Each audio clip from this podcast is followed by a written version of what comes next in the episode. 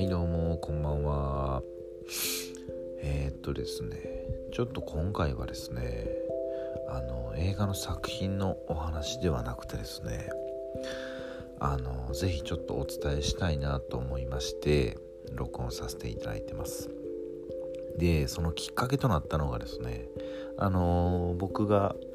よくラジオ聞いてるんですけど、えー、今回の日曜日の5月9日でしたかね日曜日は、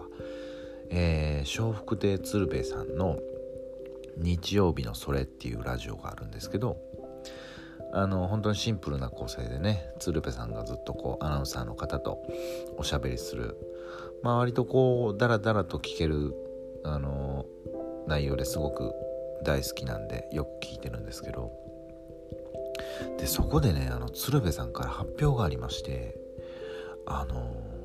鶴瓶さんのドキュメンタリー映画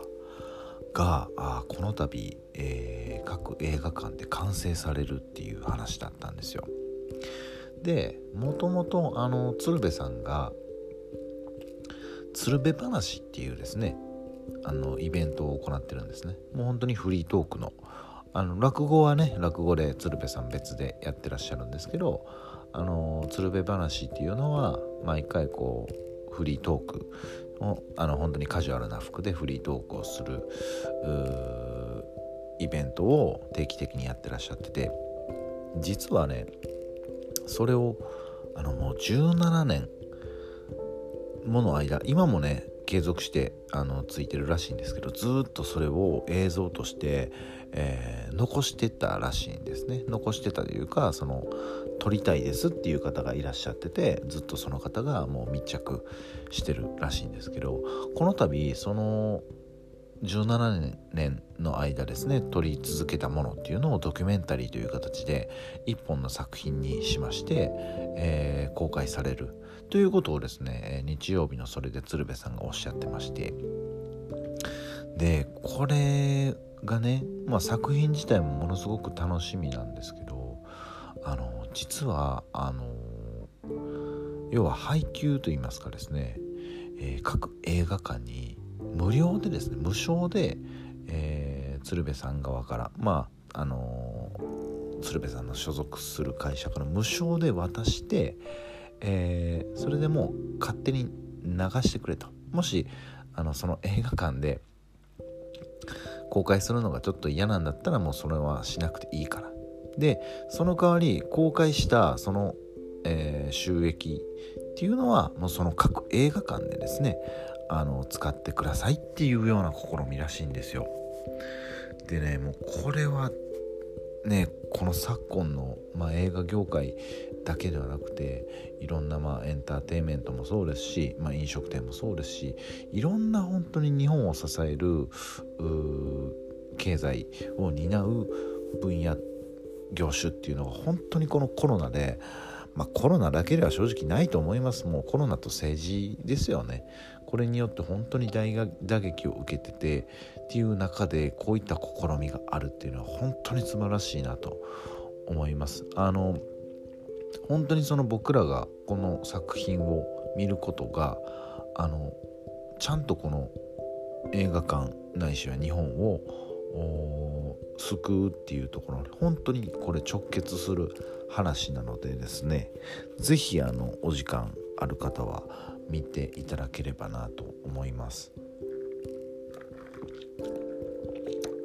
あのすごいですよね。あのこういう決断をされるっていうのはね、うん、まあよくラジオでもねコロナに関しては鶴瓶さん政治に関してはよく発言なんかはされる方ではあるんですけどこういった形でねあのー、コロナに対してこう立ち向かっていくのは本当にすごいですよね。うんあのー、逆に言うとねこんな立ち向かい方をまあ鶴瓶さん芸能人ではあるけども政治に関わる方ではないのでまあどっちかというと一般人ですよね。そういった方がこういった試みやってるのにっていう感じはしますよね本当に。うん。まあそれはともかくとしてですねその鶴瓶さんのドキュメンタリーっていうところにもやっぱり興味がねあるので、えー、ぜひぜひ僕もすごく楽しみにしてます。なんか本人によるとまだ発表はできないけどねなんかこう音楽とかナレーションとかがすごいっておっしゃってたんでねその全貌がね明らかになるのもすごい楽しみですけどもね。はい。鶴瓶話僕実は1回だけ見に行ったことあるんですよね。森の宮ピロティホールっていうところで。あの大阪お住まいの方ならね大体見当つくと思うんですけどあの森の宮駅って言ったらあの大阪城の大阪城ホールとか大阪城のね最寄りの駅でしてその森の宮駅から徒歩5分ぐらいにある黄色いね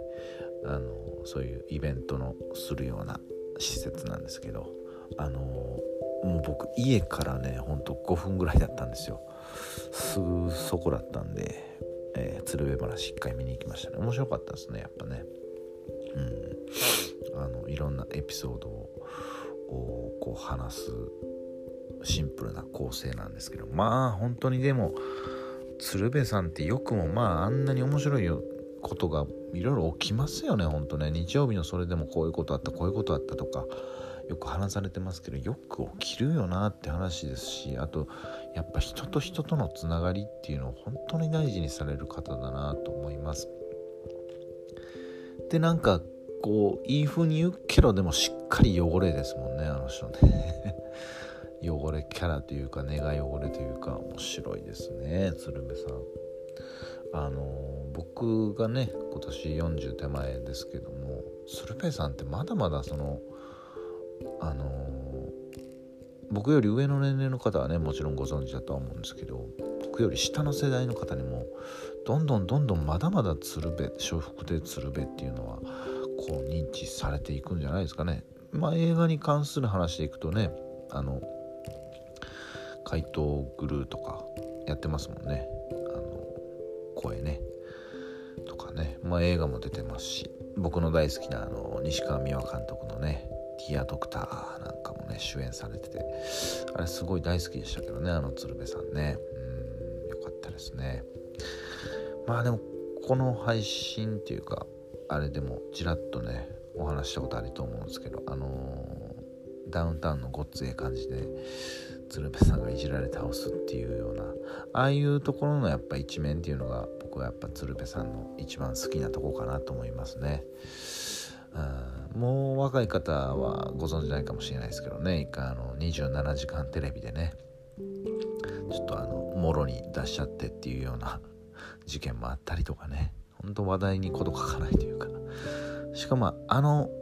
その27時間テレビ夏だったんですけどね。7月か8月にそういうもろにこう下半身出し生放送で出しちゃったみたいな のがあった年の「紅白」の司会やってますからね。すごいですよね。本当にね。でなんかこうものすごい愛されキャラやのにみんながこう実はいい人じゃないんじゃないかっていうところまで認識してるところがすごいですよね。それひっくるめて愛されるというかうん素敵な人ですよね。あと鶴瓶さんといえばやっぱおしゃれっていうところもねこれも切り離せないとこかなと思いますね鶴瓶さんね。あのファッション雑誌とかにもね今やってるか分かんないですけどよくねそのスタイリングの写真とかもよく出てましたもんね。うん。あの、特にやっぱ A スタジオなんかは際立ってね、モヒートとあと多分、ブルーブルーと、うんと、ガーメンツをメインで結構スタイリングされてるんですけど、いやー、めちゃくちゃおしゃれですよね、あれもね。割となんか落語界でその、イメージを変えたとは言われててますよね。確か落語の落語家さんで初めてスタイリストつけたのが鶴瓶さんじゃなかったですかね。確かね。うん。まあそんな鶴瓶さんねちょっとこれ知った限りにはちょっとねあのー、ぜひ皆さんに伝えたいなと思ったんで録音させていただきました。はい。またね公開とか公開日とかねいろいろもろもろ決まったらね是非、僕もねちょっとこういった形だったらまあ宣伝にもならないでしょうけどねちょっといろいろと情報も伝えていければなと思いますのでえ皆さんも是非そういった形でのねあの作品の上映になりますのでぜひぜひ見ていただければと思います。はい。では今回は以上でございます。ご視聴ありがとうございました。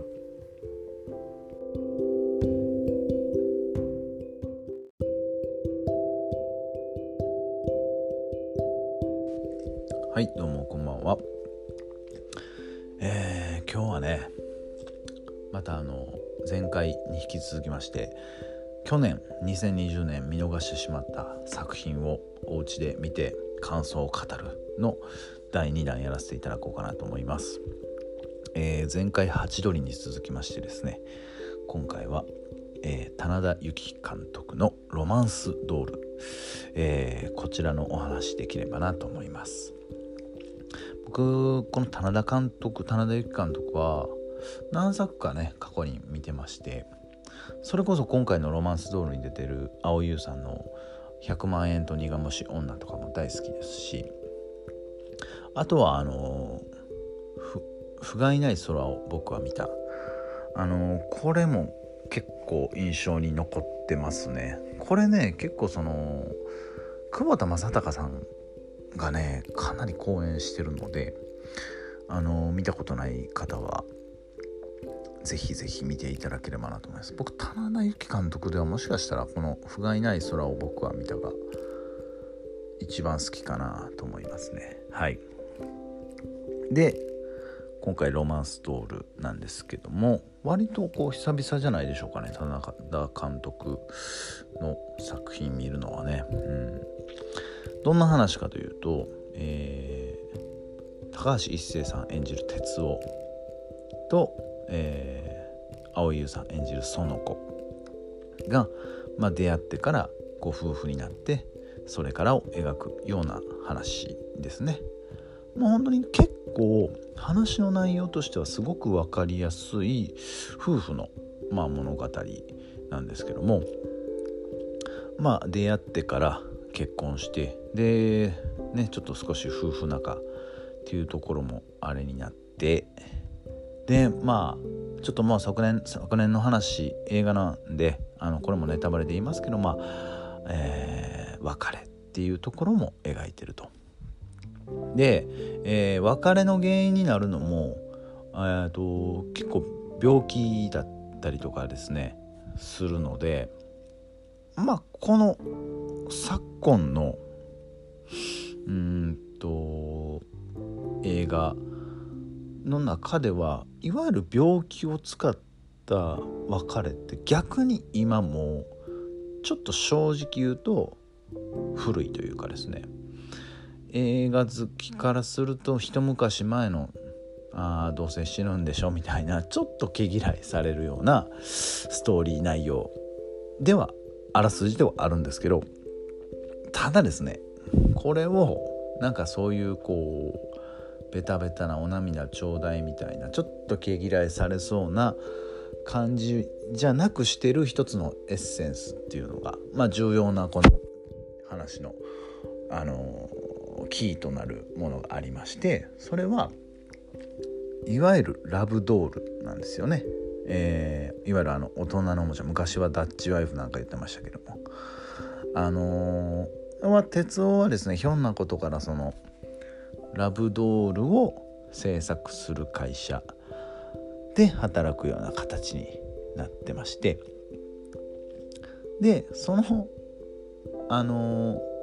ー、が結構物語にそのラブロラブドール自体が物語にしっかり重要なキーのアイテムとして、えー、絡んでくるっていうような話です。はい、でまあ僕これ見た感想としては、うん、まあちょっと荒いところもあのなくはないけどもなんかこう変にこうさっき言ったように湿っぽくならずになんかこうサクサクっとライトな感じで見れる、うん、映画だなと思って僕はすごいこれぐらいのなんかあんまりこう眉間にしわ寄せずに軽くサクッと見れる感じはすごい良かったなと思います。あのー、しっかり濃厚なですねリアリティのある、えー、まあ大井優さんと高橋一生さんの、えー、性描写みたいなところもあるんですけどもでもしっかり全体的にいい意味でですよ。えっ、と薄味。プラスえっ、とただ単にその薄っぺらい味での薄味じゃなくてさっき言ったようなラブドールっていうところを絡めてなんか癖のある薄味っていうところにあの全体的なお話がなってるのが僕はすごくあのいいなと思いました。はいまあ、全体の荒さでいくとですね結構冒頭のその鬼太郎さん演じるねそのラブドール作ってる工場のあの設計士というかですねまあ高橋一生さんのお師匠さんにあたるような一上司にあたるような方なんですけどもまあそこのかあの鬼太郎さんがね結構コメディリリーフというか笑いどころ結構あるようなキャラクターなんですがまあそこでね実際にその女性のね胸とかそういったものをあのー、やっぱり触ってみないと型を取らないとなかなかね究極のラブドールは作れないからって言って募集しようかってなるんですけどまあそこでその蒼井優さんがねそこで出会うわけなんですけどもまあそれはいいとしてそのおっぱい触ったことあるかみたいな会話になるんですけど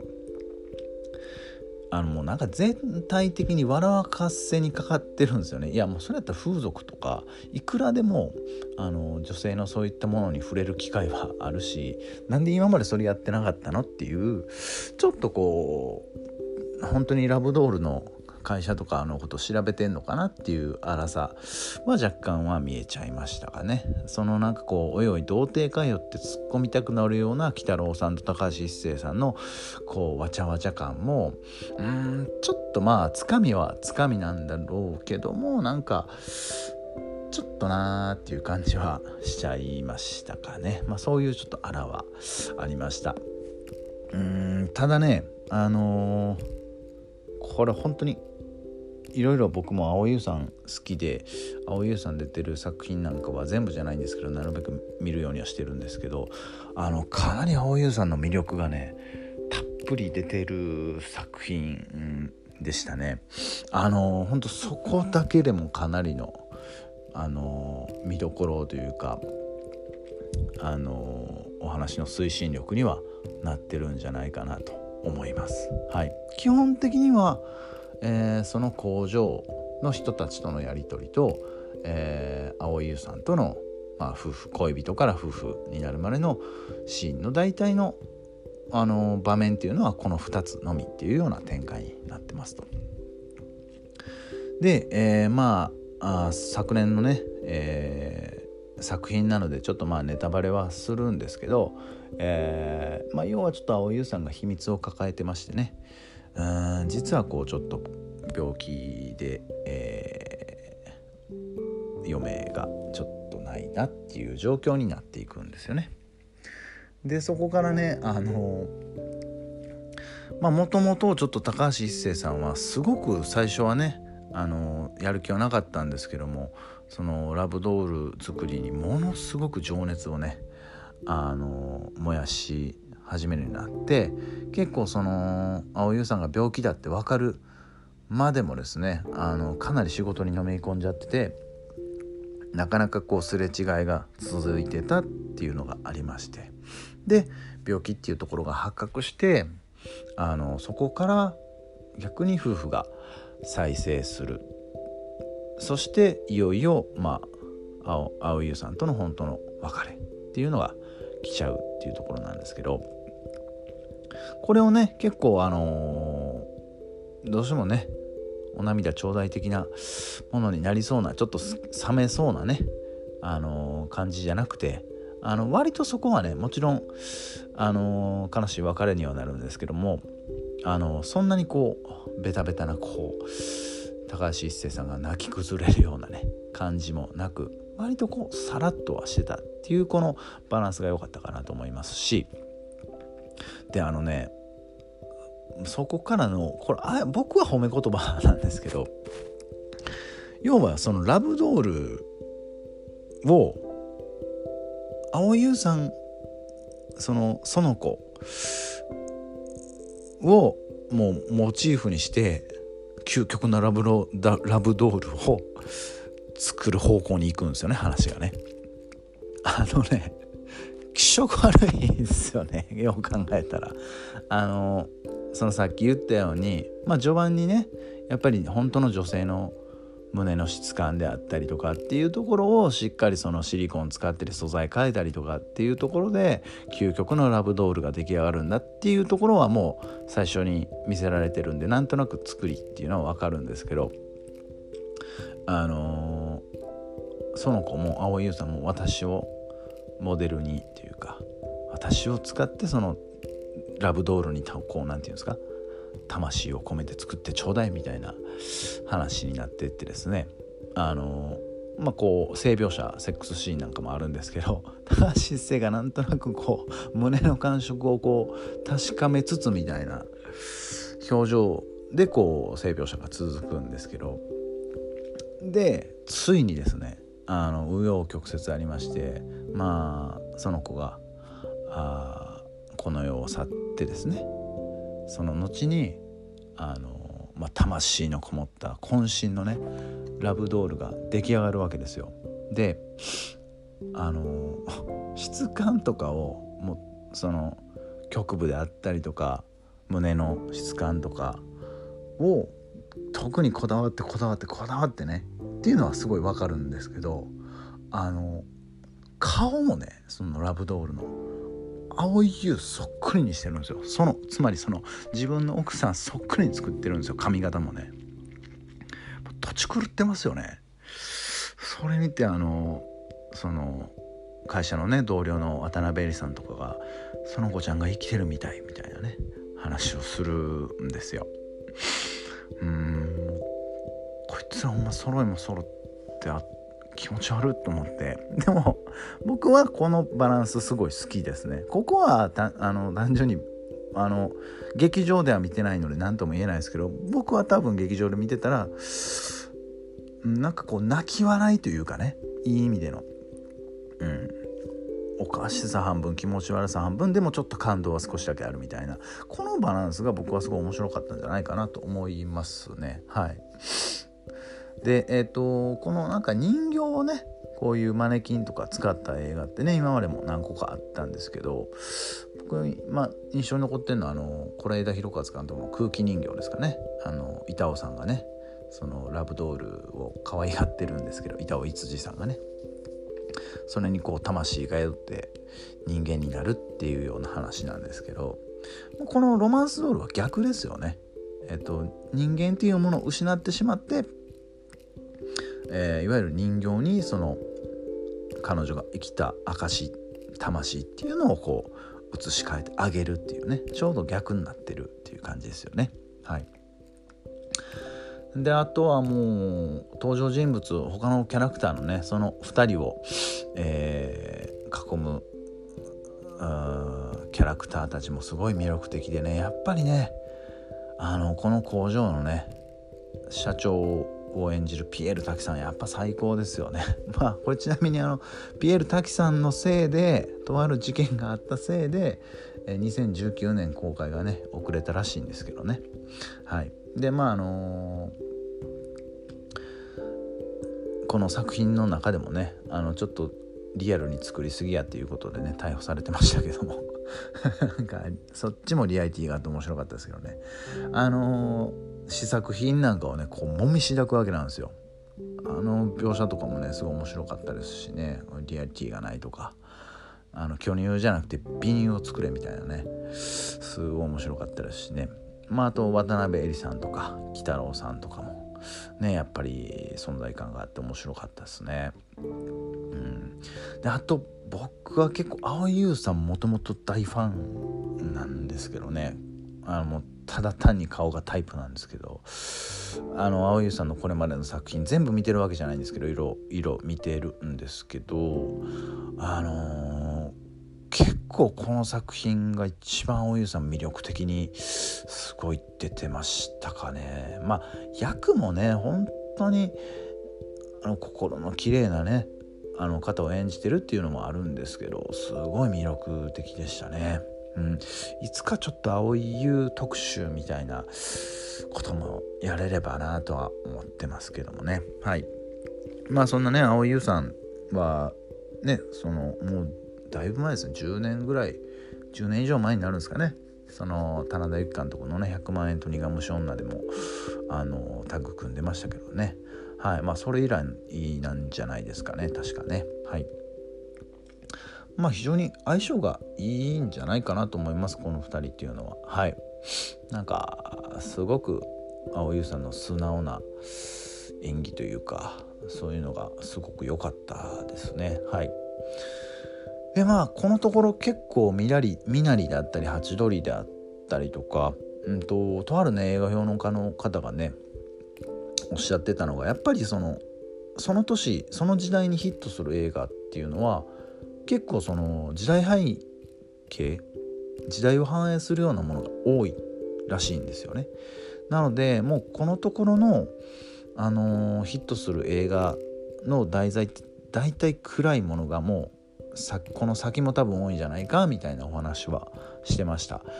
あの確かにねあのさっき言ったような「みなり」とか「八のり」もね割とちょっとトーンが暗くてっていうような話なんですけど今回のねこういうロマンスドールみたいなあのあんまりこうね眉間にしわ寄せながらじゃなくてこうなんかこう分かりやすくてライトな感じで良かったなっていう映画もねやっぱりねすごく楽しめますしね必要だと思うのであのすごくいい作品の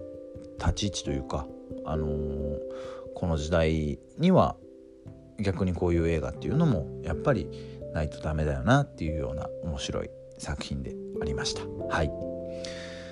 そういう感じになっております。はい。ではまた次回ね。あのちょっと昨年見逃した作品のお話をできればと思いますので。はい。次回もご視聴の方よろしくお願いします。はい。ではありがとうございました。